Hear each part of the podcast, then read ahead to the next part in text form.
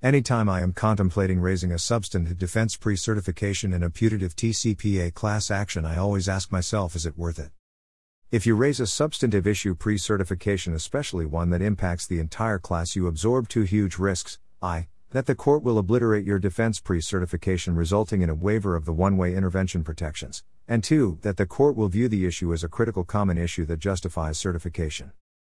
Sometimes the potential benefits to the defendant justify those risks, especially where the substantive issue is unique to the named plaintiff, and sometimes they do not. One place where a defendant will virtually never want to raise a class wide substantive merits issue, however, is at the pleading stage. Doing so risks the court ruling on a critical issue that impacts the entire class, pre certification, and without a complete factual foundation. It's generally just a terrible idea. Yet TCPA defendants keep falling into this trap over and over again.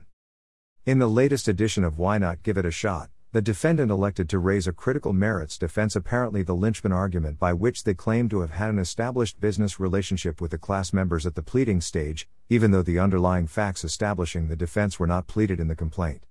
This meant the defendant had about a 0% chance of winning the argument even if the court bought it. Pleading stage challenges are limited to the alleged facts and a 100% chance of losing their entire defense if the court did not buy it. Guess which one happened? In Johansen Blue Green v. Vacations Unlimited, case number 208176 Civ Smith, 2021 U.S. Dist. LEXIS 151333, SDFL.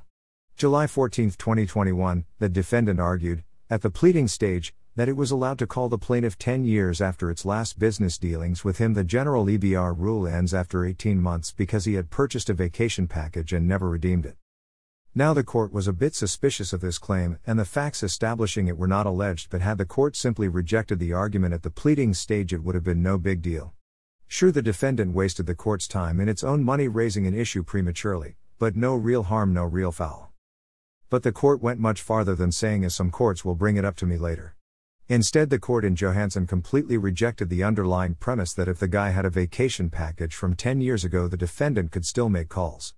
Rather, it found that vacation phone calls are not like mortgage or insurance calls made to individuals that have an ongoing financial relationship with a broker slash lender. In those instances, a business is free to continue calling after 18 months. But just because someone bought your product 10 years ago and never cashed in on it does not give you the right to keep calling in violation of the DNC rules.